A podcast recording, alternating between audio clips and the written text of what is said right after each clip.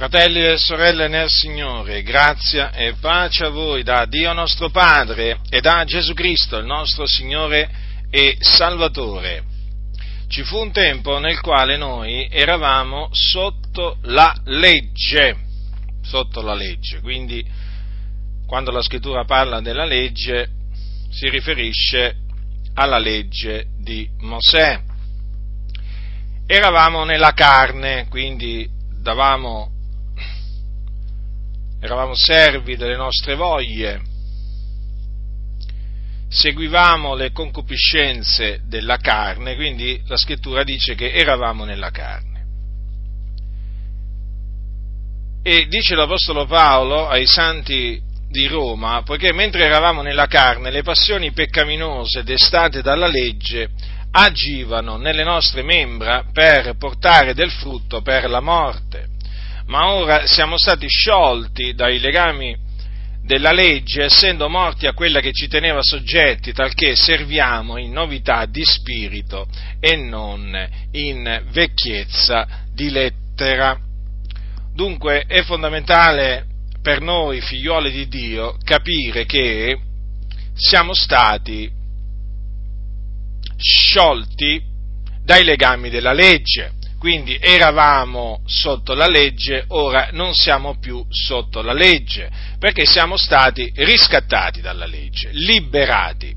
E tutto questo grazie alla morte del nostro Signore Gesù Cristo, perché è stato proprio mediante il suo sacrificio che noi abbiamo potuto essere affrancati dal gioco della legge e dunque non siamo più schiavi del peccato.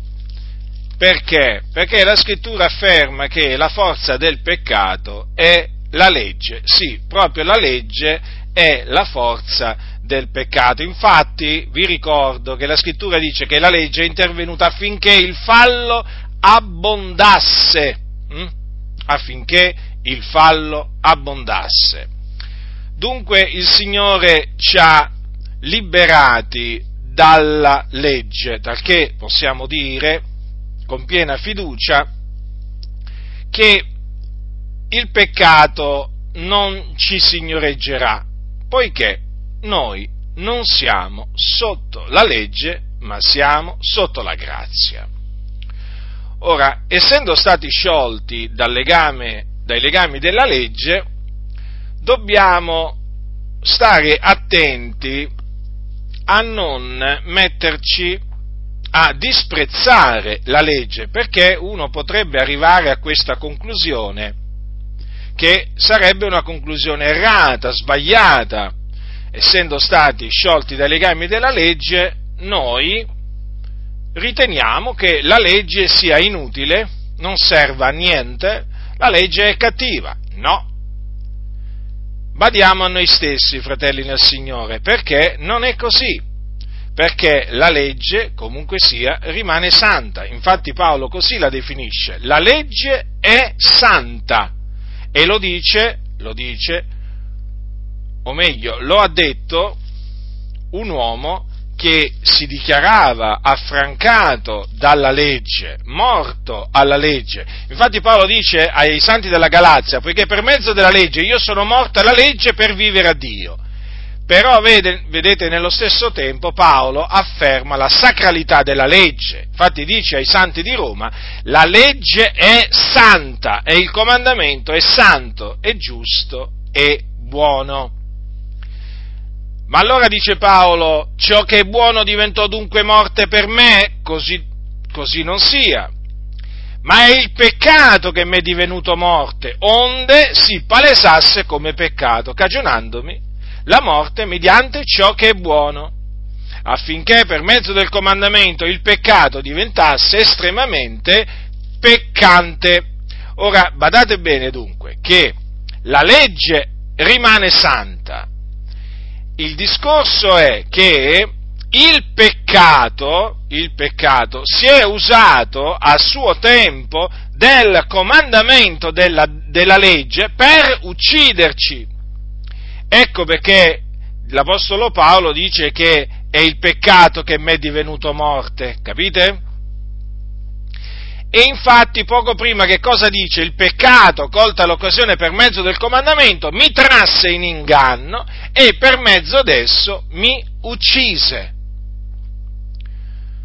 Dunque, noi affermiamo che quantunque noi siamo stati sciolti dai legami della legge, la legge è santa e il comandamento è santo, è giusto e buono.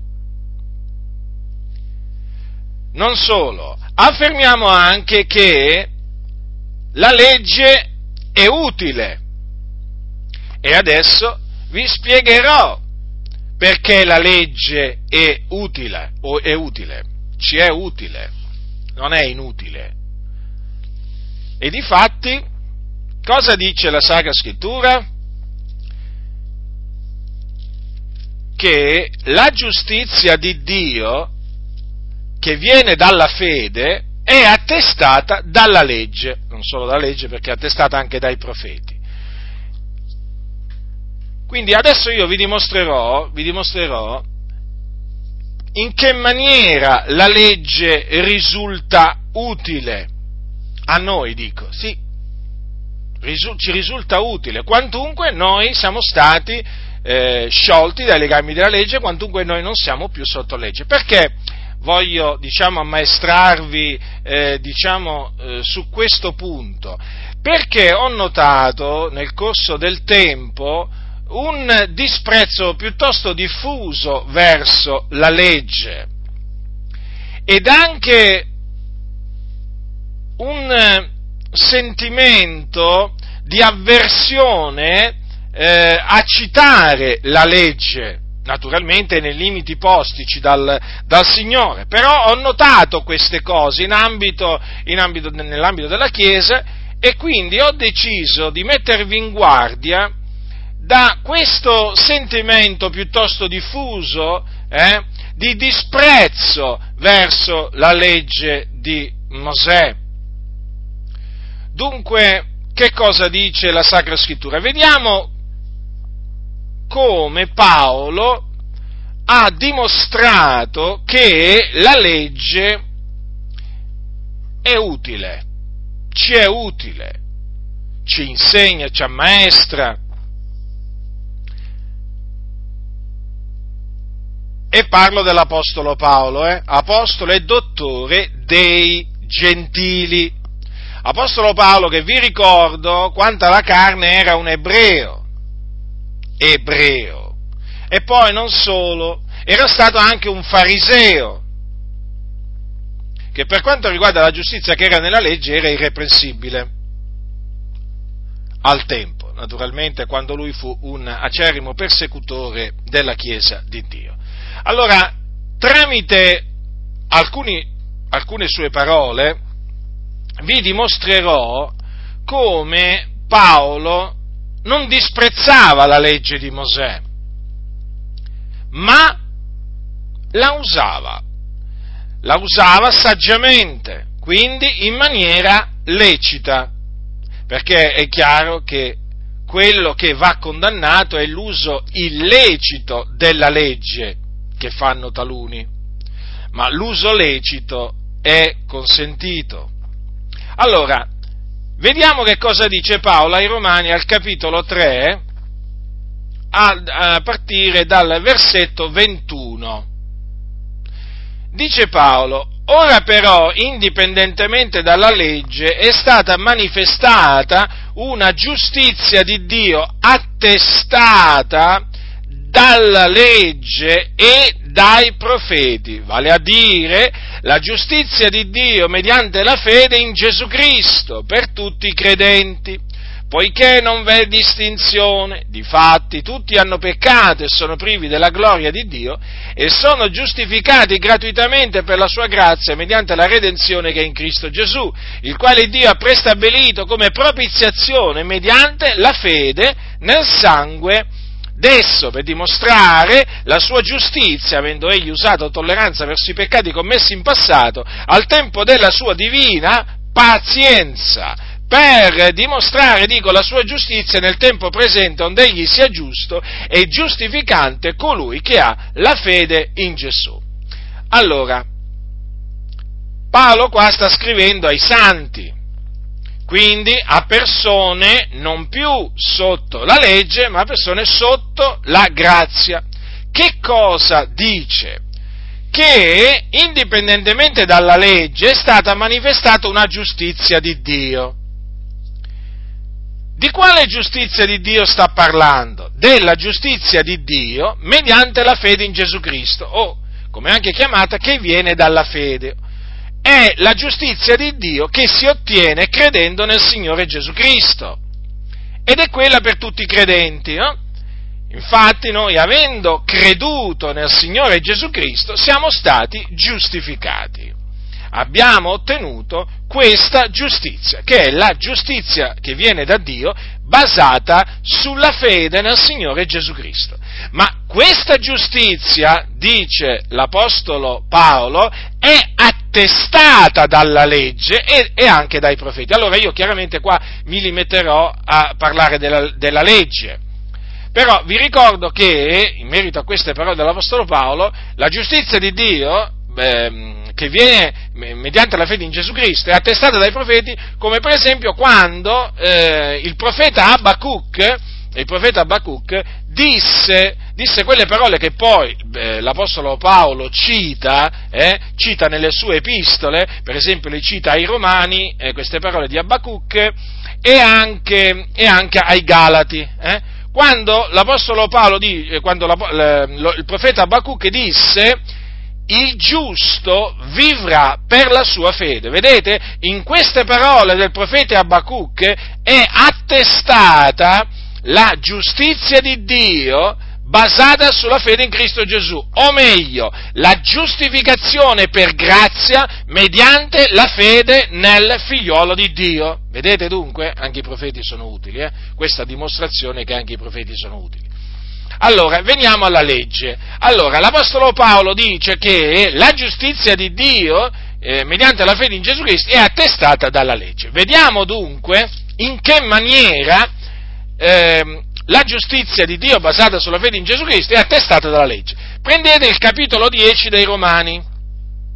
Prendete il capitolo 10 dei Romani eh, leggerò dal versetto 1, così almeno avete, più, avete, chiaro il contesto in cui l'Apostolo Paolo eh, dice determinate cose. Dal, dal, versetto 1 al versetto 13. Fratelli, il desiderio del mio cuore, la mia preghiera a Dio per loro è che siano salvati, poiché io rendo loro testimonianza che hanno zelo per le cose di Dio, ma zelo senza conoscenza perché ignorando la giustizia di Dio e cercando di stabilire la loro propria, non si sono sottoposti alla giustizia di Dio, poiché il termine della legge è Cristo per essere giustizia ad ognuno che crede. Infatti Mosè descrive così la giustizia che viene dalla legge. L'uomo che farà quelle cose vivrà per esse, ma la giustizia che viene dalla fede dice così, non dire in cuor tuo chi salirà in cielo, questo è un farne scendere Cristo, né chi scenderà nell'abisso, questo è un far risalire Cristo di fra i morti.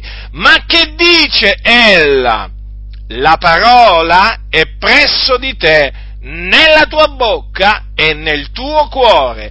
Questa è la parola della fede che noi predichiamo, perché se con la bocca avrai confessato Gesù come Signore, avrai creduto col cuore che Dio l'ha risuscitato dai morti, sarai salvato. Infatti col cuore si crede per ottenere la giustizia e con la bocca si fa confessione per essere salvati. Difatti la scrittura dice chiunque crede in lui non sarà svergognato, poiché non v'è distinzione fra giudeo e greco, perché lo stesso Signore è Signore di tutti, ricco verso tutti quelli che lo invocano, per, per, poiché chiunque avrà invocato il nome del Signore sarà salvato.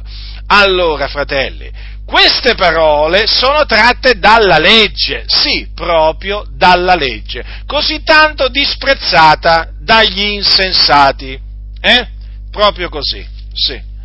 Allora, notate dunque che cosa Paolo dice? La giustizia che viene dalla fede. Dice e poi cita delle parole tratte dalla legge, esattamente dal capitolo 30 del Deuteronomio. Capitolo 30 del Deuteronomio, voglio leggervi le parole che il profeta Mosè scrisse eh? Eh, molti, molti, secoli prima che Gesù venisse nel, mo- nel mondo. Allora, capitolo 30, dal versetto 11, dice Mosè, questo comandamento che oggi ti do non è troppo alto per te né troppo lontano da te, non è nel cielo perché tu dica chi salirà per noi nel cielo e ce lo recherà e ce lo farà udire perché lo mettiamo in pratica, non è di là dal mare perché tu dica chi passerà per, no, chi passerà per noi di là dal mare e ce lo recherà e ce lo farà udire perché lo mettiamo in pratica, invece questa parola è molto vicina a te è nella tua bocca e nel tuo cuore perché tu la metta in pratica. Quindi vedete che l'Apostolo Paolo, sospinto dallo Spirito Santo, citò delle parole scritte da Mosè nella legge proprio per attestare che la legge aveva preannunziato già la giustificazione per grazia mediante la fede in Cristo Gesù. Allora, notate, il profeta Abacuc aveva detto il giusto vivrà per la sua fede. Vedete invece qua la eh, giustificazione per grazia, mediante la fede, è attestata in maniera diversa, però sempre della giustizia che viene dalla fede eh, parla Mosè, come parlò Abacuc. Naturalmente il Signore ha, ha, predetto le cose in svariate maniere. Ecco, la giustificazione per grazia mediante la fede l'ha predetta sia mediante la legge, sia mediante, eh, mediante i profeti, eh, in maniere diverse, però alla fine la sostanza è sempre, è sempre la stessa. Cambia la forma, ma la sostanza della predizione è quella. Allora, perché l'Apostolo Paolo, vedete, quando dice la parola è presso di te, nella tua bocca e nel tuo cuore, a quale parola si riferisce? Alla parola della fede, fratelli. Eh? Alla parola della fede, infatti poi lo spiega. Eh? Questa è la parola della fede che noi predichiamo. Perché se con la bocca avrai confessato Gesù come Signore, avrai creduto col cuore che Dio l'ha risuscitato dai morti, sarai salvato. Infatti col cuore si crede per ottenere la giustizia e con la bocca si fa confessione per essere salvati. Notate dunque? Cuore e bocca. Col cuore si crede per ottenere la giustizia, quindi per essere giustificati, per ottenere la giustizia che viene da Dio basata sulla fede, ricordatevi, con la bocca si fa confessione per essere salvati. Dunque, chiunque crede nel Signore Gesù Cristo viene giustificato da tutte, da tutte, le cose dalle quali non ha potuto essere giustificato per la legge di Mosè, eh? chiunque crede in Gesù Cristo, e chiunque avrà invocato il nome del Signore sarà salvato, quindi viene salvato dai suoi peccati. Vedete dunque, fratelli, l'uso lecito eh, della legge che faceva l'Apostolo Paolo. Certo, l'Apostolo Paolo, quando lo leggiamo, dobbiamo riconoscere, eh, noi lo riconosciamo, eh, non abbiamo alcuna difficoltà a riconoscerlo, che aveva veramente ricevuto una misura di sapienza eh, notevole. Beato l'uomo che ha trovato la sapienza, beato l'uomo che ha trovato la sapienza. Quanto veramente è importante la sapienza. Hm? Se qualcuno manca di sapienza, la chiega a Dio e Dio gliela donerà, ma chiega con fede, eh? È importante la sapienza, fratelli, è importante la conoscenza delle scritture, ma è anche importante la sapienza. Taluni, taluni, conoscono determinate scritture, però non avendo sapienza non le tagliano rettamente e chiaramente dicono menzogne. Mm? Allora, come potete vedere dunque, quando Paolo dice che la giustizia, beh, la giustizia di Dio, eh, mediante la fede in Gesù Cristo, è attestata dalla legge, ha detto il vero e lo ha dimostrato. Vedete dunque, allora, come usare la legge? Ecco, usiamola come l'ha usata l'Apostolo Paolo, per eh, mostrare che la giustificazione per grazia mediante la fede è attestata dalla legge. Eh? attestata dalla legge, fratelli del Signore. Si può mai disprezzare eh, la legge di Mosè? Eh, visto, e considerato, visto e considerato che eh, attesta la giustificazione per grazia mediante la fede, ma come potremmo noi metterci a disprezzare la legge di Mosè? Eh? La parola di Dio. Vi ricordo che Gesù, il figliolo di Dio, nei giorni della sua carne, citò la legge di Mosè a più riprese. E a tal proposito vi ricordo che Gesù, quando fu tentato dal, eh, dal diavolo, si oppose si oppose, resistette al diavolo proprio citando la legge di Mosè. Gesù considerava la legge di Mosè eh, una legge santa, eh, la considerava la parola di Dio e diceva sta scritto. Eh? Gesù non si vergognava di dire sta scritto, eh? Come invece si vergognano tanti eh, che si dicono cristiani, ma che non sono cristiani, sono cristiani di nome ma non di fatto, si vergognano, si vergognano di dire sta scritto, ma attenzione fratelli del Signore, eh, talvolta non si vergognano di dire sta scritto Dio amore, eh? No, non si vergognano di dire sta scritto Dio è buono. No, figuriamoci. No, queste cose non si vergognano, ma si vergognano di dire che sta scritto che Dio è un vendicatore. Eh? O che il giudizio ha da cominciare dalla casa di Dio.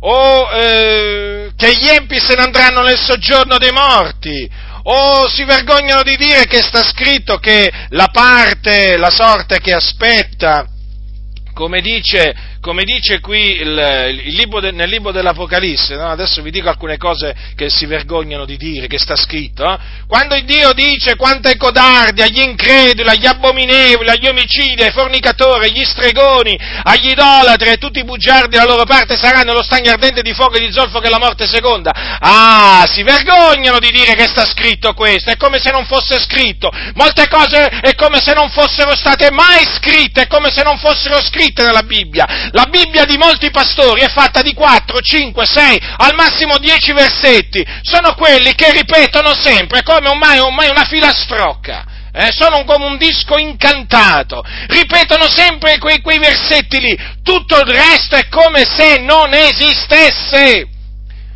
Tutti quelli che erano ordinati a vita eterna credettero? Mica sta scritto.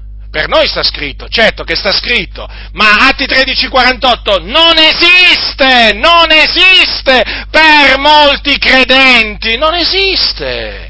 Si vergognano, capite, per dire, no, per dire il fatto che si vergognano molti no, di dire sta scritto, sta scritto Dio fa misericordia a chi vuole, no, non sta scritto per loro, ma potrei fare una lista, potrei fare una lista Qui adesso diciamo, ho, ho citato diverse, diverse, cose scritte nel Nuovo Testamento, ma non parliamo dell'Antico Testamento, sì, l'Eterno Vendicatore l'ho citato dall'Antico Testamento prima, ma si, si vergognano di citare, in altre parole, tutto quello che sta scritto, sia nell'Antico che nel Nuovo Testamento, che non si accorda con la loro dottrina, capite? Eh? Però quando devono dire di amore, sì, allora dicono sta scritto. Eh? Per esempio, dicono, sta scritto che Dio ha tanto amato il mondo che ha dato il suo unigenito figliolo affinché, affinché chiunque crede non perisca ma abbia vita eterna. Certo che sta scritto questo, no? Però tutti quelli che erano ordinati a vita eterna credettero, mica sta scritto questo, no? Per noi sta scritto, perché sta scritto veramente, ma per loro no, certo, perché se no, chiaramente, eh, se no dopo Giovanni 3,16... Eh, diciamo, viene capito nella maniera corretta, nel senso che crederanno nel figliuolo di Dio solamente coloro che sono ordinati a vita eterna e gli altri, e gli altri non crederanno, non potranno credere. Ma naturalmente eh, loro citano solamente quello che gli va di quello che sta scritto. Invece noi citiamo tutto quello che sta scritto. La somma della tua parola è verità, la parola di Dio è verità. Non è che una parte è verità e l'altra è menzogna, no, la somma della tua parola è verità. Quindi quindi va citata la Sacra Scrittura. Allora, vi stavo dicendo di Gesù. Gesù, quando fu tentato dal diavolo, citò, citò la legge. Quando rispose, non di pane soltanto, disse, sta scritto, non di pane soltanto vivrà l'uomo, ma di ogni parola che procede dalla bocca di Dio. Dove sta scritto questo? Nella legge. No? Quando disse, eh, quando rispose al diavolo, non tentare il Signore Dio tuo. Eh, dicendogli altresì scritto, perché il diavolo l'aveva, cioè, l'aveva, tentato citando un passo dei salmi. E cosa gli ha risposto Gesù? È altresì scritto non tentare il Signore Dio tuo. E poi quando Satana lo tentò affinché lui si prostrasse no? davanti a lui e, e lo adorasse, eh? Eh, dicendogli tutte queste cose, io te le darò se prostandoti tu mi adori, perché gli aveva mostrato no? eh, tutti i regni del mondo e la loro gloria. Allora che cosa, che cosa rispose Gesù a Satana? Va Satana, poiché sta scritto adora il Signore Dio tu e a Lui solo rendi il culto. E dove stanno scritte queste parole? Nella legge! Quindi vedete che il maestro, il maestro eh, ci ha mostrato, ci ha mostrato un, un uso legittimo della legge di Mosè. Vedete? Quindi la legge di Mosè può essere, diciamo, citata anche in risposta alle tentazioni del diavolo. Hm? Nessuno mi inganni, eh, fratelli nel Signore, quello che è scritto è scritto, così è scritto, così noi crediamo e così predichiamo. A molti non piace, il problema è il loro. Allora, vi ho dimostrato dunque che eh, Paolo eh, ha citato la legge di Mosè per, eh, diciamo, ribadire o per confermare, per attestare appunto che la giustificazione per grazia mediante la fede eh, fu predetta da Dio praticamente già nella legge o tramite la legge. Ora, Vediamo adesso come l'Apostolo Paolo usava eh, la, eh, la legge, la citava per confermare la sana dottrina. Mm? La dottrina che lui insegnava per tutte, per tutte le chiese. Qui praticamente ha, ha confermato la, eh, la dottrina della giustificazione per grazia mediante, mediante la fede, vediamo adesso come ha confermato altre, altre dottrine. Eh? Altre dottrine. Vediamo come ha confermato il diritto nell'Evangelo che hanno coloro che predicano l'Evangelo perché tutte queste eh, diciamo, citazioni servono, ve lo ripeto fratelli, a mostrarvi come è consentito usare la legge, eh? ma bisogna usarla in maniera lecita, in maniera saggia quindi. Allora, l'Apostolo Paolo scrive ai santi di Corinto quanto segue. Allora, allora, al capitolo 9, a partire dal versetto 7 dice, chi è mai che fa il soldato a sue proprie spese? Chi è che pianta una vigna e non ne mangia del frutto? O chi è che pasce un gregge e non si ciba del latte del gregge? Dico io queste cose secondo l'uomo? Non le dice anche la legge? Difatti nella legge di Mosè è scritto non mettere la musoliera al bue che trebbia il grano. Forse che Dio si dà pensiero dei buoi? O non dice egli così proprio per noi? Certo, per noi fu scritto così, perché chi ara deve arare con speranza e chi trebbia il grano deve trebbiarlo con la speranza di averne la sua parte. Se abbiamo seminato per voi beni spirituali, è egli granché se, metia, se, mietiamo i vostri beni materiali, se altri hanno questo diritto su voi, non l'abbiamo noi molto più, ma noi non abbiamo fatto uso di questo diritto, anzi sopportiamo ogni cosa per non creare alcun ostacolo all'Evangelo di Cristo. Non sapete voi che quelli quali fanno il servigio sacro mangiano di quello che è offerto nel Tempio? E che coloro i quali attendono all'altare hanno parte all'altare? Così ancora il Signore ha ordinato che coloro i quali annunziano l'Evangelo vivano dell'Evangelo. Dunque, siccome che il Signore ha ordinato che quelli che predicano l'Evangelo eh, devono vivere dell'Evangelo, l'Apostolo Paolo, l'Apostolo Paolo eh, ha voluto confermare ai santi di Corinto che questo diritto, questo diritto che hanno coloro che annunciano l'Evangelo è attestato anche dalla legge di Mosè, in quanto nella legge di Mosè è scritto non mettere la museruola al bue che trebbia il grano. Notate come, Paolo, notate come Paolo, nello spiegare questo versetto, dice, fosse che Dio si dà pensiero dei buoi, o non dice egli così proprio per noi? Quindi Dio ha detto quelle parole proprio per coloro che annunziano l'Evangelo, notate? Eh? Infatti dice Paolo poi, certo, per noi fu scritto così. Notate?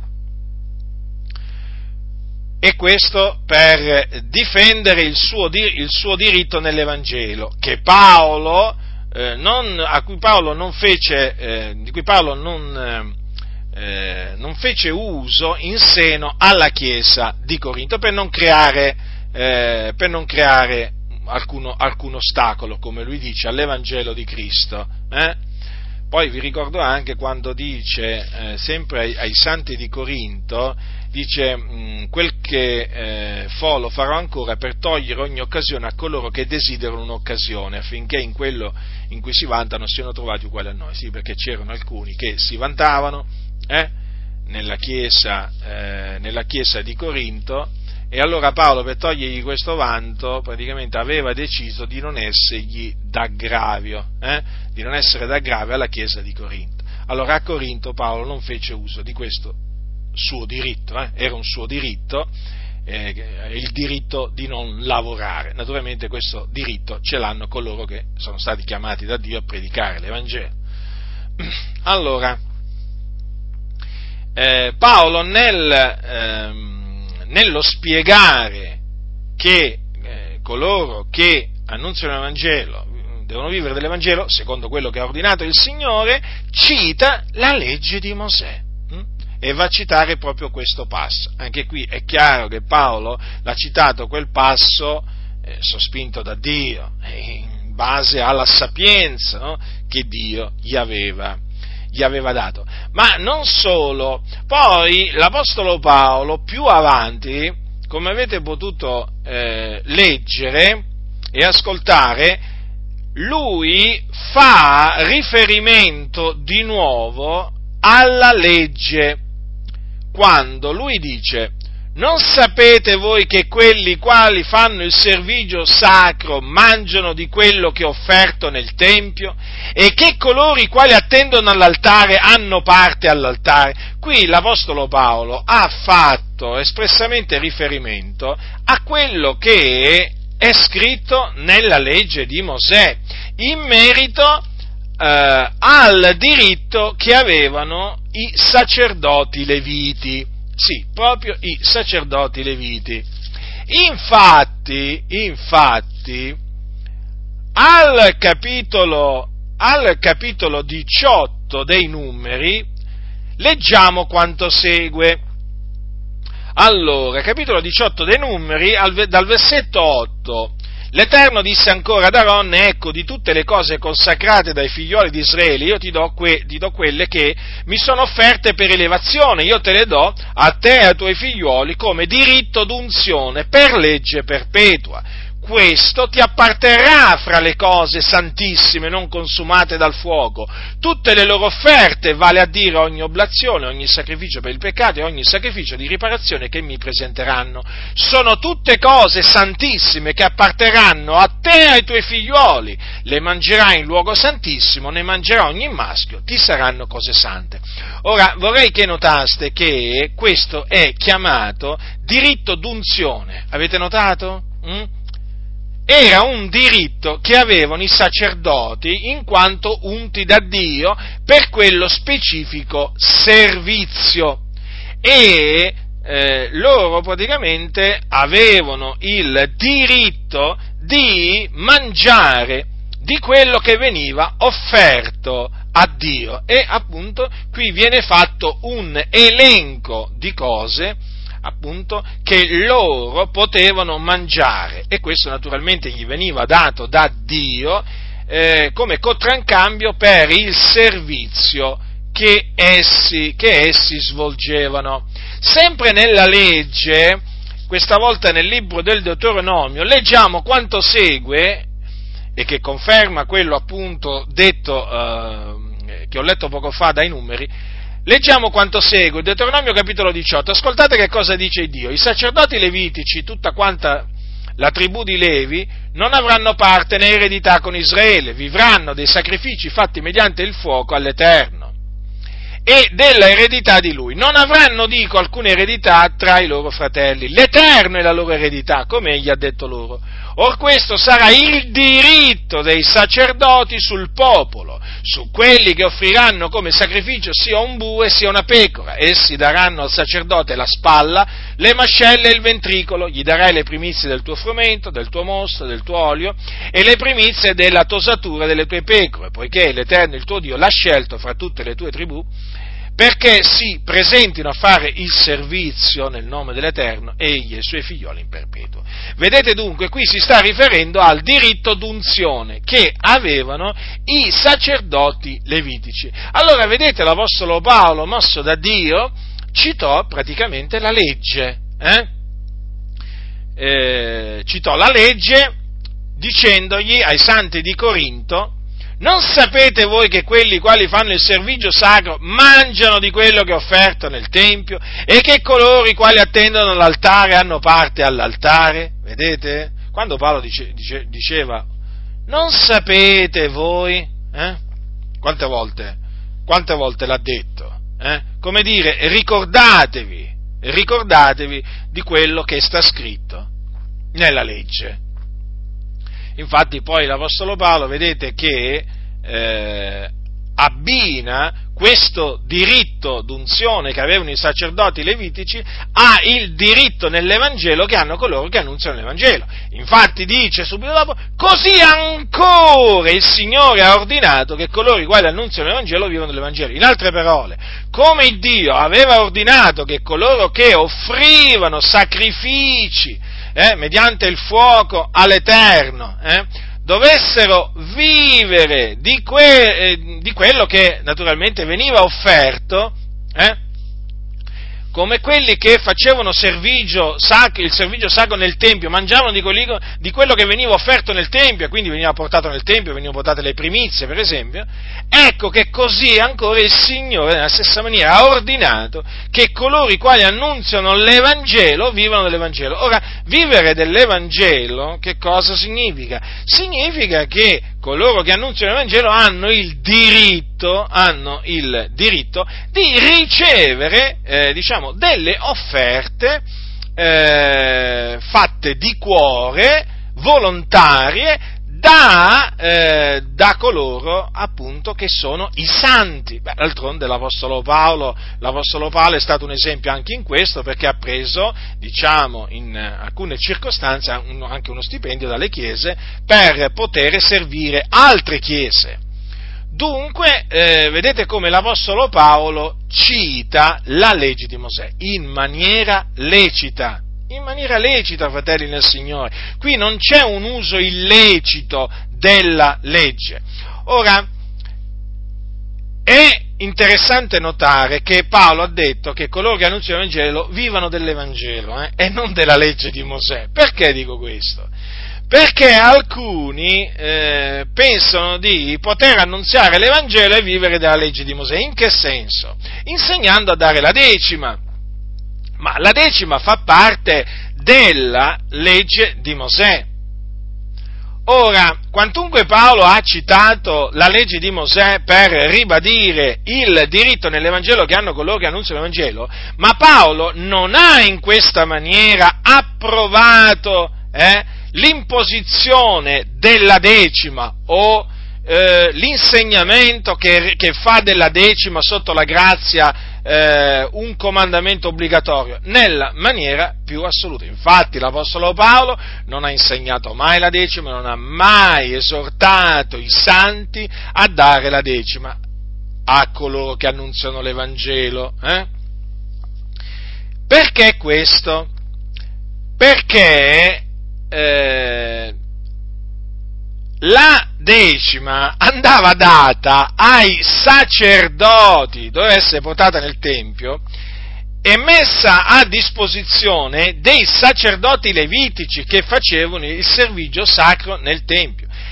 E questa, la decima, la decima eh, dei frutti, di quello che produceva, diciamo, l'armento, il gregge e naturalmente i, i campi, eh, doveva essere data appunto ai sacerdoti in contraccambio del servizio che loro facevano, ma erano solamente i leviti che potevano riscuotere questa decima che peraltro era per loro. E allora, sotto la grazia, sotto la grazia, nella Chiesa non ci sono i leviti, non ci sono i leviti. Eh, non viene svolto il servizio sacro del Tempio, capite? Eh, non ci sono i leviti che avevano per ordine della legge no, il compito di riscuotere le decime, non ci sono. Quindi coloro che insegnano la decima sbagliano grandemente, sbagliano grandemente. Comunque ringraziamo Dio che tanti fratelli hanno capito che il precetto della decima non è, eh, non è obbligatorio sotto la grazia. Certo, sotto la legge era obbligatorio, eh? E chi non dava la decima sotto la, la legge veniva colpito dalla maledizione divina, questo, questo è sicuro, ma, ma, non così sotto la grazia, fratelli nel Signore, non così sotto la grazia. Quindi, vedete come l'Apostolo Paolo ha usato anche in questa circostanza eh, la legge per attestare, per confermare la sana dottrina, la dottrina retta. Quindi, ripeto, non, non bisogna scandalizzarsi quando un predicatore eh, cita la legge in maniera lecita, eh? quindi in maniera corretta, sana. Un'altra circostanza in cui l'Apostolo Paolo cita la legge a sostegno eh, della sana dottrina è quando ai Corinzi dice quanto segue. Prendete i Corinzi, capitolo 14. Allora, come si fa in tutte le chiese? Allora, capitolo 14, versetto, versetto 34. Come si fa in tutte le chiese dei santi, tacciansi le donne nelle assemblee, perché non è loro permesso di parlare ma debbono star soggette, come dice, anche la legge. E se vogliono imparare qualcosa, interrogano i loro mariti a casa, perché è cosa indecorosa per una donna parlare in assemblea. La parola di Dio è forse proceduta da voi o ed essa fosse pervenuta a voi soli? Se qualcuno si stima essere profeta o spirituale, riconosca che le cose che io vi scrivo sono comandamenti del Signore. Se qualcuno lo vuole ignorare, lo ignori. O se qualcuno lo vuole disconoscere, sarà disconosciuto. Eh? Altri traducono in questa maniera. Allora, notate come l'Apostolo Paolo, per confermare che le donne nelle assemblee devono tacere, dice, come dice anche la legge, infatti dice dopo, ma debbono stare soggette, quindi sottomesse all'uomo, come dice anche la legge, già perché il capo della donna è l'uomo, vi ricordate quello che dice l'Apostolo Paolo al capitolo 11, il capo della donna è l'uomo, quindi siccome che la donna ha un capo, è chiaro che la donna si deve sottomettere al suo capo. Hm? Se c'è un capo è evidente che ci deve essere anche qualcuno che si sottomette al capo. Allora, in questo caso vedete che la donna dice, dice eh, non è permesso di parlare alla donna, alle donne, ma debbono stare soggette, come dice anche la legge. La legge, infatti, che cosa dice? Se voi prendete il capitolo 3, al versetto, eh, al versetto 16, eh, Noterete che quando il Dio parlò alla donna dopo che la donna era rimasta sedotta dal serpente antico, così è scritto che Dio disse alla donna, io moltiplicherò grandemente le tue pene, i dolori della tua gravidanza, con dolore partorirai figlioli, i tuoi desideri si volgeranno verso il tuo marito ed egli dominerà su te. Vedete dunque, qui già il Signore predisse un, un, un concetto molto semplice, eh? un concetto veramente molto semplice, che la donna sarebbe stata soggetta all'uomo. Vedete? Infatti dice, i tuoi desideri si volgeranno verso il tuo marito ed egli dominerà su te. Lo dice anche la legge. Eh sì. Quindi, quelli che oggi dicono che la donna può insegnare, la donna può fare il pastore, questi proprio non si attengono alla, non si attengono alla dottrina di Dio, fratelli, ma per nulla non si attengono alla dottrina di Dio, si attengono a un'altra dottrina, la loro dottrina. Voi dovete considerare che sotto la legge un padre aveva il eh, diritto di o comunque la potestà eh, di annullare i voti fatti dalla, dalla propria figlia. Guardate che cosa c'è scritto al capitolo 30 dei numeri, dal versetto, nella legge di Mosè naturalmente, dal versetto 3. Così pure quando una donna avrà fatto un voto all'Eterno e si sarà legata con un impegno, essendo in casa del padre durante la sua giovinezza, se il padre, avendo conoscenza del voto di lei e dell'impegno per il quale ella si è legata, non dice nulla a questo proposito, tutti i voti di lei saranno validi e saranno validi tutti gli impegni per i quali ella si sarà legata. Ma se il padre, il giorno che ne viene a conoscenza, le fa opposizione tutti i voti di lei e tutti gli impegni per i quali si sarà legata, non saranno validi e l'Eterno le perdonerà perché il padre le ha fatto opposizione. Notate, fratelli nel Signore? Eh? Eh, e questo anche, eh, anche per esempio riguardava il marito, il marito di una donna, nel momento in cui eh, veniva a eh, conoscenza eh, di voti fatti eh, diciamo da, eh, da, sua moglie, allora poteva annullarglieli. Ascoltate infatti eh, i versetti susseguenti, dice così, se viene a maritarsi essendo legata da voti o da una promessa fatta alla leggera con le labbra per la quale si sia impegnata, se il marito ne ha conoscenza e il giorno che ne viene a conoscenza non dice nulla a questo proposito, i voti di lei saranno validi e saranno validi gli impegni per i quali ella si è legata. Ma se il marito il giorno che ne viene a conoscenza le fa opposizione, egli annullerà il voto che ella ha fatto e la promessa che ha proferito alla leggera per la quale si è impegnata e l'Eterno le perdonerà. Notate dunque? E questo è importante è, è importante questo, fratelli, sapete? È importante per capire l'autorità dell'uomo sulla donna. Quindi c'è un ordine che Dio ha stabilito. Allora, voglio poi ricordarvi che nella, eh, secondo la legge di Mosè, coloro che dovevano ammaestrare il popolo con la legge erano i sacerdoti leviti, ma erano gli uomini erano gli uomini, non le donne.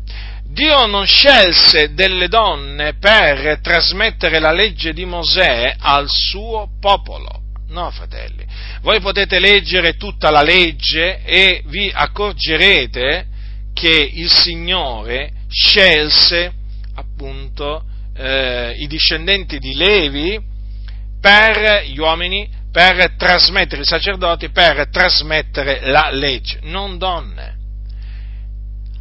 Dunque, do, alle donne, eh, diciamo, non è permesso di parlare eh, nelle assemblee. Ma che cosa significa che non è loro permesso di parlare? Significa che non possono pregare? Mm? Eh, che non possono profetizzare? No, perché Paolo insegna che la donna può pregare e profetizzare in assemblea. Infatti che cosa dice l'Apostolo Paolo ai santi di Corinto? Eh? Che dice così, ehm, dice così, ogni uomo che prega profetizza a capo coperto fa disonore al suo capo, ma ogni donna che prega o profetizza senza avere il capo coperto da un velo fa disonore al suo capo perché è lo stesso che se fosse rasa. Vedete dunque? Mm? O poi dice anche mm, più avanti, dice così, eh, giudicatene voi stessi, egli è conveniente che una donna preghi Dio senza essere velata. Quindi Paolo permetteva alle donne in Cristo di pregare ed anche di profetizzare se appunto avevano ricevuto il dono di profezia, ma lo dovevano fare con il capo coperto da un velo, segno dell'autorità da cui dipende la donna e segno che deve avere a motivo degli angeli. Questo vale ancora oggi, eh? non fatevi ingannare da quelli che vi dicono no, ma il velo era solo per allora. No, no, il velo è anche per oggi per la donna, come è anche per oggi il divieto per l'uomo di pregare o profetizzare a capo coperto. Capite? Perché? Perché se, prega, se l'uomo prega o profetizza a capo coperto fa disonore al suo capo. Invece la donna, se prega o profetizza senza avere il capo coperto da un velo, fa disonore al suo capo che è l'uomo. Eh? E invece, siccome che il capo dell'uomo è Cristo, l'uomo se prega col capo, profetizza col capo coperto, fa disonore a Cristo. Allora quindi vedete qua, dunque Paolo permetteva alla donna di, eh, di pregare e profetizzare, ma non gli permetteva naturalmente di fare domande durante, eh, durante le, diciamo, quando la Chiesa si radunava. Eh? E naturalmente eh, come anche non gli permetteva di disturbare, eh? mettendosi a parlare magari con qualcuno a suo fianco e così via. È chiaro, eh, tutte le cose devono essere fatte con ordine e con decoro e se la donna si mette a parlare in assemblea diventa una cosa sconveniente, indecorosa. Eh? Infatti dice poi Paolo, se vogliono imparare qualcosa interrogano i loro mariti a casa, perché è cosa indecorosa per una donna parlare in assemblea. Quindi è bene specificare che cosa Paolo non permetteva alle donne di, eh, di fare eh, in assemblea. Lo ripeto, Paolo permetteva alle donne di pregare e profetizzare, non gli permetteva di insegnare. Eh, certo che non gli permetteva di insegnare. Infatti eh, Paolo mm, dice, a Timoteo, non permetto alla donna di insegnare. Vi ricordate? Infatti dice, la donna impara in silenzio con ogni sottomissione, perché non permette alla donna di insegnare né di usare autorità sul marito o sull'uomo, come dicono alcune traduzioni, ma stia in silenzio, perché Adamo fu formato il primo e poi Eve, Adamo non fu sedotto ma la donna, essendo stata sedotta, cadde in trasgressione, non di meno sarà salvata partorendo figlioli, se persevererà nella fede, nell'amore, nella santificazione con modestia. Dunque vedete che cosa Paolo non permetteva alla donna di fare? Non gli permetteva di insegnare e nemmeno di usare autorità sul marito. Sono cose sconvenienti per una donna, sia mettersi a insegnare che usare autorità sul marito le donne devono stare soggette, eh, sottomesse, come dice anche la legge. Vedete dunque che la legge è utile, fratelli nel Signore? Eh? Se usata in maniera lecita, la legge è utile, d'altronde la legge è santa. Adesso vediamo eh, voglio spiegarvi un'altra utilità che ha la legge. Ora, la legge per quale motivo fu data? Fu data per far conoscere il peccato. Infatti, dice l'Apostolo Paolo ai santi di Roma, mediante la legge è data la conoscenza del peccato. Ora, questo è di fondamentale importanza, fratelli del Signore, eh? perché la conoscenza del peccato non è una cosa da poco, eh? nel senso, conoscere ciò che è peccato agli occhi di Dio è importante. che cos'è il peccato? Il peccato è la violazione della legge. Molti citano la parola peccato, ma non spiegano mai che cos'è il peccato. Quando la scrittura lo dice chiaramente, è Giovanni a dirlo. Dice chi fa il peccato commette una violazione della legge e il peccato è la violazione della legge. Allora, Dio ha dato la legge al fine di dare, di far conoscere no, che cos'è peccato. Infatti dice, mediante la legge è data la conoscenza del peccato. Vi ricordate l'Apostolo Paolo che cosa dice sempre ai santi di Roma? Dice che diremo dunque la legge è essa peccato, così non sia. Anzi, io non avrei conosciuto il peccato se non per mezzo della legge, poiché io non avrei conosciuto la concupiscenza se la legge non avesse detto non concupire. Quindi la legge non è peccato, ma mediante la legge viene data la conoscenza del peccato. È importante conoscere che cos'è peccato agli occhi di Dio? Certo che lo è, per evitarlo, per schivarlo. Perché una volta che tu sai che cos'è peccato agli occhi dell'Iddio vivente e vero, tu naturalmente ti studierai di evitare di peccare, è chiaro. Allora, mediante la legge è data la conoscenza del peccato. Ed è importante anche quello che dice l'Apostolo Paolo, l'Apostolo, um, l'Apostolo Paolo a Timoteo quando gli dice queste parole, capitolo 1 della prima epistola a Timoteo dal versetto 8, noi sappiamo che la legge è buona se uno la usa legittimamente, riconoscendo che la legge è fatta non per il giusto, ma per gli iniqui, i ribelli, per gli empi, i peccatori, per gli scellerati, gli irreligiosi, per i percutitori di padre e madre, per gli omicidi, per i fornicatori, per i sodomiti, per i ladri d'uomini, per i bugiardi, per gli spergiuri e per, e per ogni altra cosa contraria alla sana dottrina, secondo l'Evangelo della gloria del beato e Dio che mi è stato affidato. Dunque, Vedete che Paolo dice a Timoteo, che era un uomo di Dio, che la legge è buona se uno la usa legittimamente. Perché la legge, la legge è fatta non per il giusto, quindi non per colui che è stato giustificato da Dio, e quindi è giusto agli occhi di Dio, ma e fa una lista. Fa una lista. Avete notato che nella lista ci sono gli omicidi, ci sono i fornicatori, ci sono i sodomiti, ci sono i ladri d'uomini, i bugiardi. Eh? Ora, la legge che cosa fa? La legge dichiara che cosa è peccato. Dunque, come dice Paolo, tutto quello che la legge dice lo dice a quelli che sono sotto la legge e chi sono quelli sotto la legge? Sono i peccatori, non i giusti. E badate bene che Paolo dice, eh, lo dice a quelli che sono sotto legge, affinché ogni bocca sia turata e tutto il mondo sia sottoposto al giudizio di Dio. E già, vedete dunque, fratelli, che cosa dice la legge? Eh? La legge dice che cosa è peccato a quelli che sono sotto la legge, affinché ogni bocca sia turata. Eh sì, perché ci sono naturalmente tante bocche che parlano eh, e in questa maniera Dio ha decretato di turare la bocca a, que, a di turare eh, queste bocche eh, e tutto il mondo sia sottoposto al giudizio di Dio, giudizio di Dio che è verità. Eh, eh sì.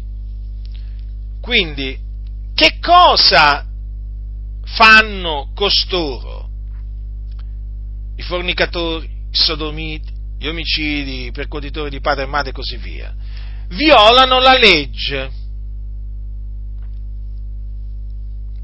Sono dunque dei peccatori. I peccatori sono coloro che trasgrediscono la legge, sono sotto la legge e trasgrediscono la legge.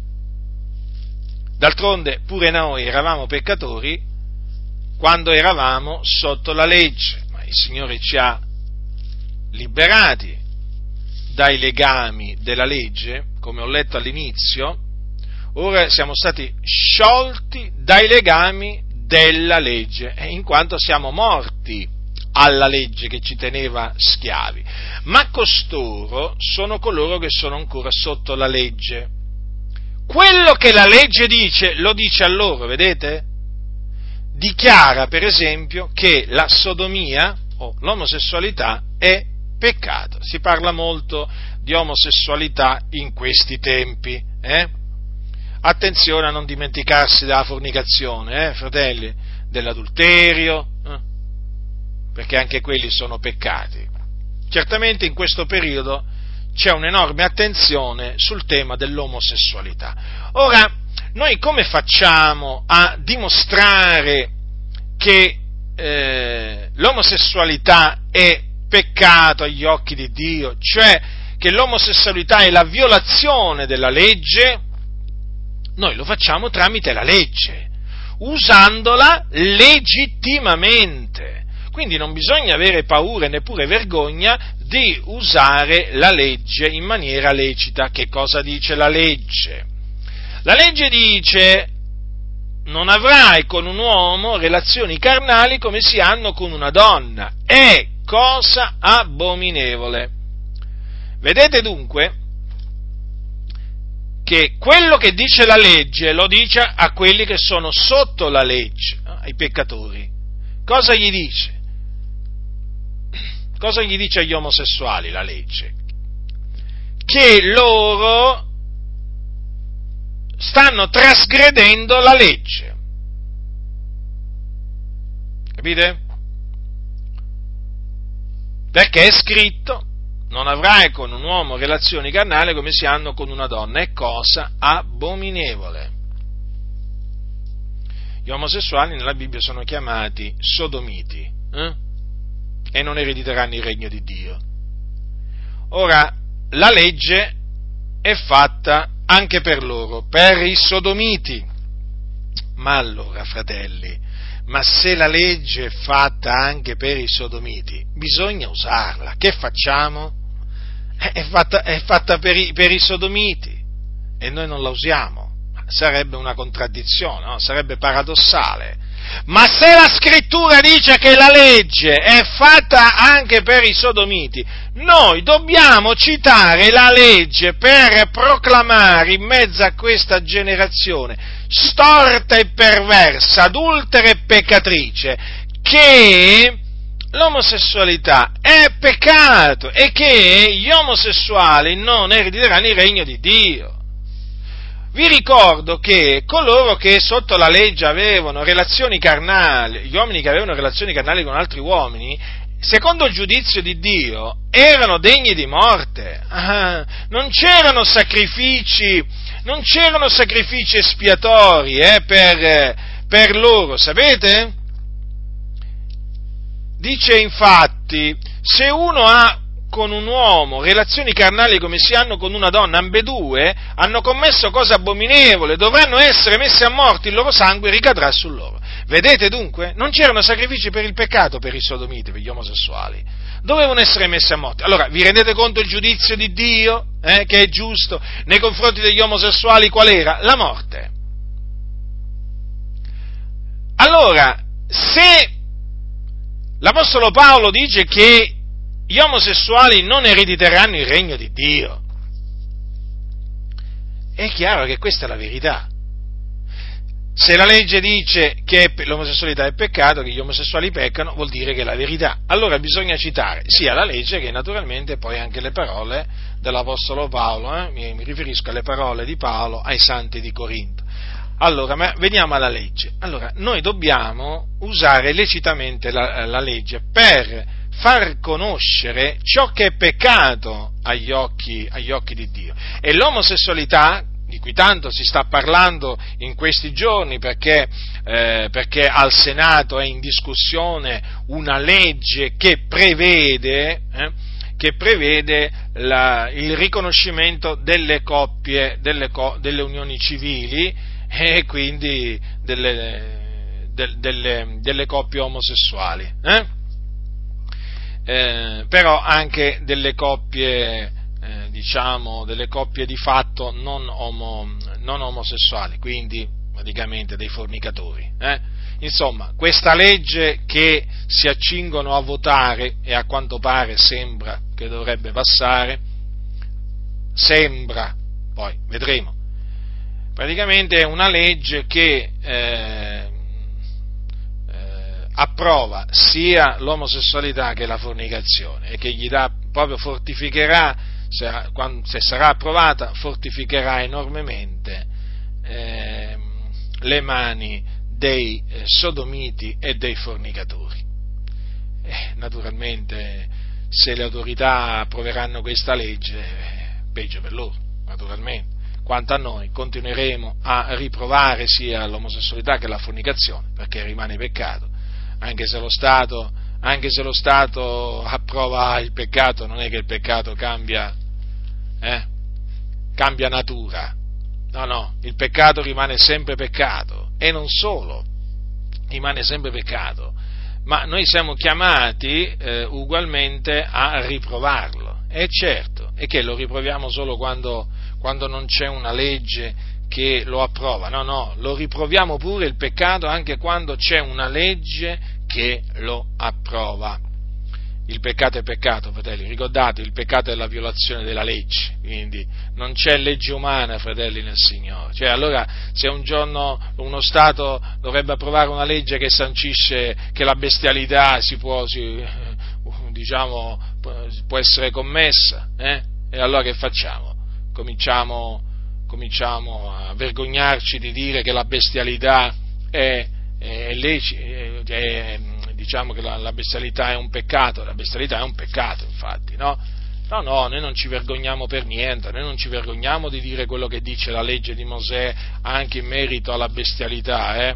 Dice non ti accoppierai con alcuna bestia per contaminarti con essa e la donna non si prostituirà ad una bestia, è una mostruosità. Eh, se un giorno uno Stato approva questa mostruosità, sempre mostruosità rimane agli occhi di Dio e noi la continueremo a condannare perché la Sacra Scrittura la condanna. Quindi, vedete, fratelli nel Signore, l'uso lecito, l'uso lecito della, eh, della legge che faceva l'Apostolo Paolo, di cui ha parlato.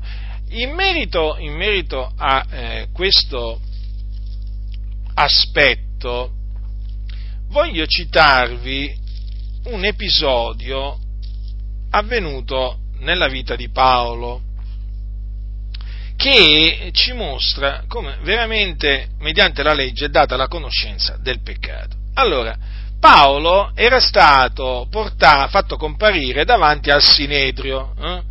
lui era già in catene per il Signore, era stato arrestato a Gerusalemme, era stato arrestato, sì? era stato arrestato ed era stato fatto comparire davanti al Sinedrio. Questo episodio lo troviamo al capitolo 23 mm, degli Atti degli Apostoli. Ascoltate che cosa c'è scritto, perché questo episodio ci fa comprendere no? ci fa comprendere l'utilità della legge. Allora Paolo, fissati gli occhi nel Sinedrio, disse, fratelli, fino a questo giorno mi sono condotto dinanzi a Dio in tutta buona coscienza. E il sommo sacerdote Anania comandò a coloro che erano presso a lui di percuoterlo sulla bocca. Allora Paolo gli disse, il Dio percoterà te, parete scialbata, tu siedi per giudicarmi secondo la legge, violando la legge, comandi che io sia percosso? E coloro che erano qui vi presenti dissero, ingiuri tu il sommo sacerdote di Dio? E Paolo disse, fratelli, io non sapevo che fosse sommo sacerdote, perché sta scritto, non dirai male del principe del tuo popolo. Dunque, Paolo qui sbagliò per ignoranza. Capite? E che cosa? Lui riconobbe il suo errore, l'Apostolo Paolo, eh? Lo riconobbe. Ma notate che lo riconobbe citando la legge, perché infatti queste parole non dirai male del principe del tuo popolo sono scritte nella legge e Paolo conosceva la legge. Paolo sapeva che dire male del principe del, del popolo di Dio era peccato, era sbagliato. E quando gli fu, gli fu, fatto notare che quell'uomo era il sommo sacerdote di Dio, vedete subito lui, davanti a quello che stava scritto, si arrese. E così infatti fanno coloro che amano, temono e conoscono il Dio. Dinanzi a ciò che sta scritto, eh, riconoscono che è la verità. E se sbagliano, riconoscono che quello che sta scritto è verità. Questo episodio ci mostra come veramente, mediante la legge, è data la conoscenza del peccato. Dunque, fratelli, guardatevi da tutti coloro che in una maniera o nell'altra eh, vi portano a disprezzare la legge di Mosè, a non considerarla, che vi portano a non usarla o vi vietano di usarla, perché a noi cristiani non è vietato di usare la legge nel senso di citare la legge di Mosè, non è assolutamente vietato, ma altrimenti l'Apostolo Paolo, eh, se ci fosse stato vietato, non l'avrebbe, non l'avrebbe, citata lui stesso, non avrebbe fatto riferimento alla legge eh, in più occasioni. Io adesso vi ho citato solamente quelle, eh, diciamo, quei passi, ma guardate che Paolo la legge, la legge di Mosè l'ha citata in molti altri, in molte altre eh, diciamo, circostanze. Quindi state molto attenti, fratelli. Io vi metto in guardia perché, sapete, nelle chiese c'è di tutto. Eh, ci sono impostori di tutti i generi, ci sono imposture di tutti i generi, eh, ci sono false dottrine di ogni genere.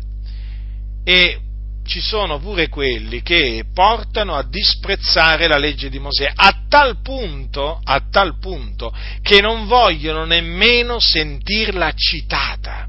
Gli dà fastidio. Vabbè, gli dà fastidio pure cioè, che tu gli citi l'Apostolo Paolo, figurati se, se, se non gli dà fastidio quando sentono citare Mosè. Mm? Sì, oramai, fratelli, ormai le cose sono, sono arrivate a tal punto che qui, nelle, ormai nelle, in, in, tante comunità ormai non puoi citare nemmeno più gli apostoli, ma neppure Gesù ormai, no, perché ormai i discorsi, i discorsi che vengono tenuti da molti, pubblici, da molti pulpiti sono discorsi persuasivi di sapienza umana, eh? eh che non, ehm, non si, basano, non si basano sulle parole di Cristo, non si basano sulle parole degli Apostoli.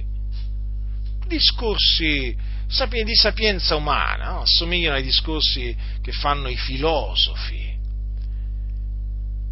E, ecco, e molti stanno spingendo a disprezzare eh, la legge di Mosè, come se, come se la legge di Mosè non fosse la parola di Dio, come se la legge di Mosè non fosse una legge santa, come se la legge di Mosè fosse peccato, pensate, o come se fosse qualche cosa con cui la Chiesa non ha niente da spartire. Eh sì, perché se tu non la devi citare, se tu la devi rigittare in toto, se tu non la devi usare, beh, è chiaro che loro il messaggio che ti danno è che la Chiesa non ha niente a che spartire con la legge di Mosè.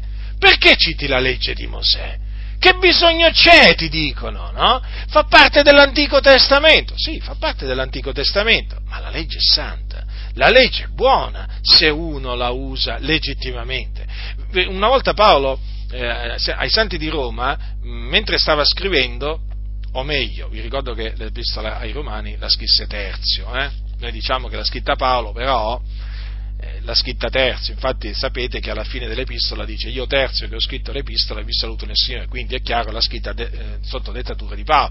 E noi diciamo Paolo ha scritto, Paolo ha detto, comunque Paolo eh, ad, un certo punto, ad un certo punto dice così, annulliamo noi dunque la legge mediante la fede, così non sia, anzi stabiliamo la legge. Cioè, attenzione fratelli nel Signore a coloro che eh, dicono no, no, tu la legge non la devi citare, eh? noi non siamo più sotto la legge, la legge non serve più a noi, a noi giusti, a noi non ci serve più a niente, come non ci serve più a niente?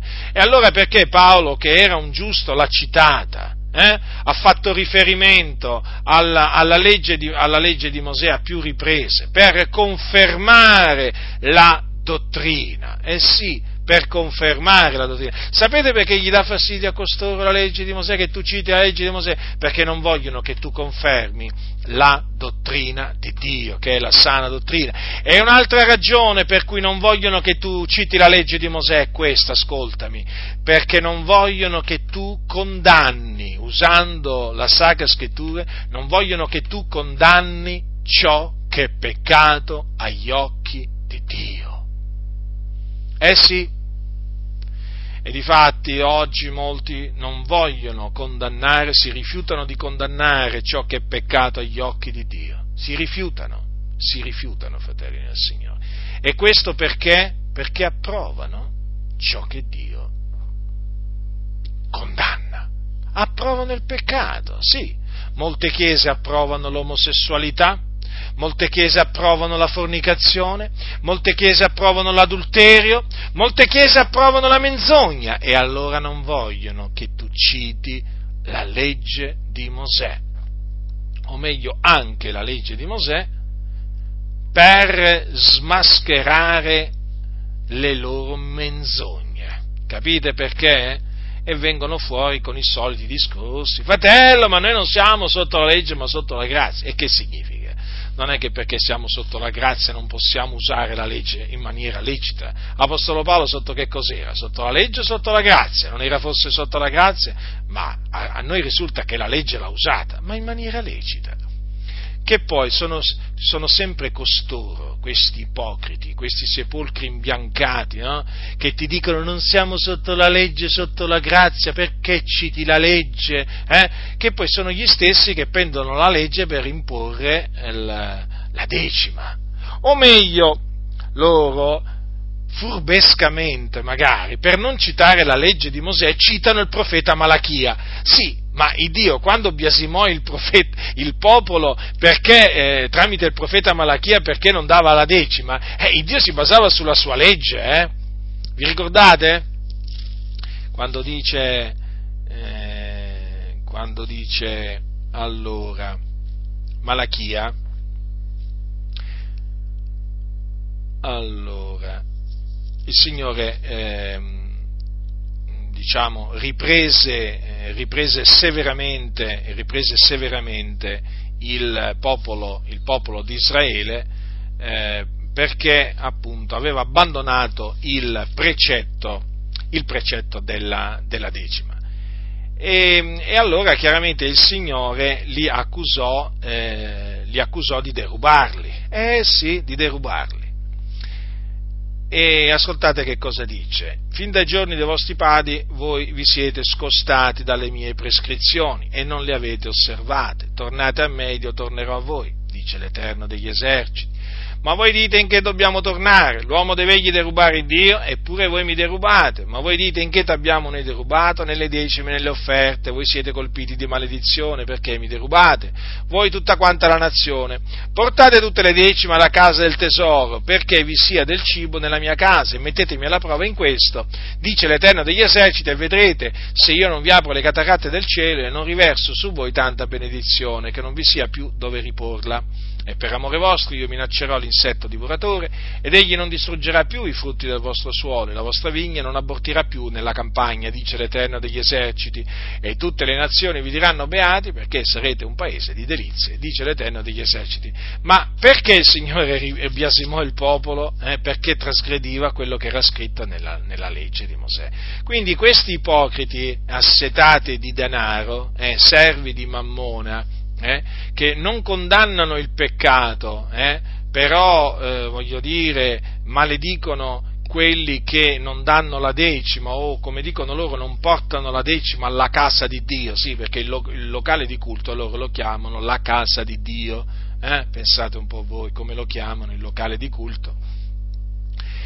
Alla fine, vedete, mostrano tutta la loro ipocrisia perché? Perché loro, per amore del denaro, per amore del denaro, la legge di Mosè la citano e come se la citano?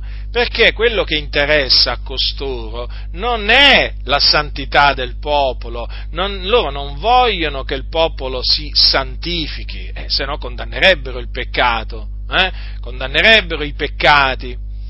No, quello che loro vogliono è che il popolo li ingrassi, gli riempia le casse di soldi, eh? Ecco, ecco quello che vogliono. E allora vanno a prendere il precetto della decima e cominciano a imporlo, a sbandierarlo. Adesso bisogna dire che un, sono diversi anni oramai che il precetto della decima ormai non gode più tanta fama come godeva, godeva una volta in molte chiese perché, perché adesso i fratelli hanno capito e sono capaci di riprendere anche pubblicamente loro, quei, quei cosiddetti pastori che parlano della decima e allora questi, questi cosiddetti pastori si guardano attentamente anche dal menzionare solamente la parola decima. Vedete quanto sono utili le confutazioni? Eh? Le confutazioni servono molto, servono molto, è come se servono. Loro vorrebbero far credere gli impostori che non servono, ma servono. Servono proprio a smascherare le imposture degli impostori, le menzogne dei bugiardi. Eh? Le false dottrine, le eresie distruttive dei falsi dottori, siccome che dietro i pulpiti di impostori, di bugiardi, di falsi dottori ce ne sono tanti, eh, le confutazioni chiaramente, avendoli smascherati, avendo smascherato anche l'imposizione della decima, è chiaro che adesso, eh, adesso tanti fratelli giustamente, giustamente dico io, non danno più la decima perché non si sentono più obbligati a dare la decima perché hanno capito che sotto la grazia non c'è un comandamento, eh? non c'è il comandamento di dare la decima. Vi stavo dicendo appunto che questi qua non, mm, danno, gli dà fastidio quando tu citi la legge di Mosè per condannare il peccato, però loro stessi poi la legge di Mosè la vanno a citare eh, quando si tratta della decima. Perché? Perché amano il denaro sono servitori di Mammona. Questi non sono servi del Signore Gesù Cristo. Eh? Sono servi di Mammone bisogna chiamarli in questa maniera, come li chiama la Sacra Scrittura. Sì, sì, proprio così. Quindi, fratelli nel Signore, usate la legge, usatela in maniera lecita, eh, per confermare la sana dottrina e per eh, fare conoscere ciò che è peccato e quindi per condannare il peccato. Nessuno vi seduca con vani ragionamenti. La legge di Mosè è santa, è buona. È buona se uno la usa legittimamente, come ha detto l'Apostolo Paolo a Timoteo. Ricordatevelo sempre. La grazia del Signore nostro Gesù Cristo sia con tutti coloro che lo amano con purità incorrotta.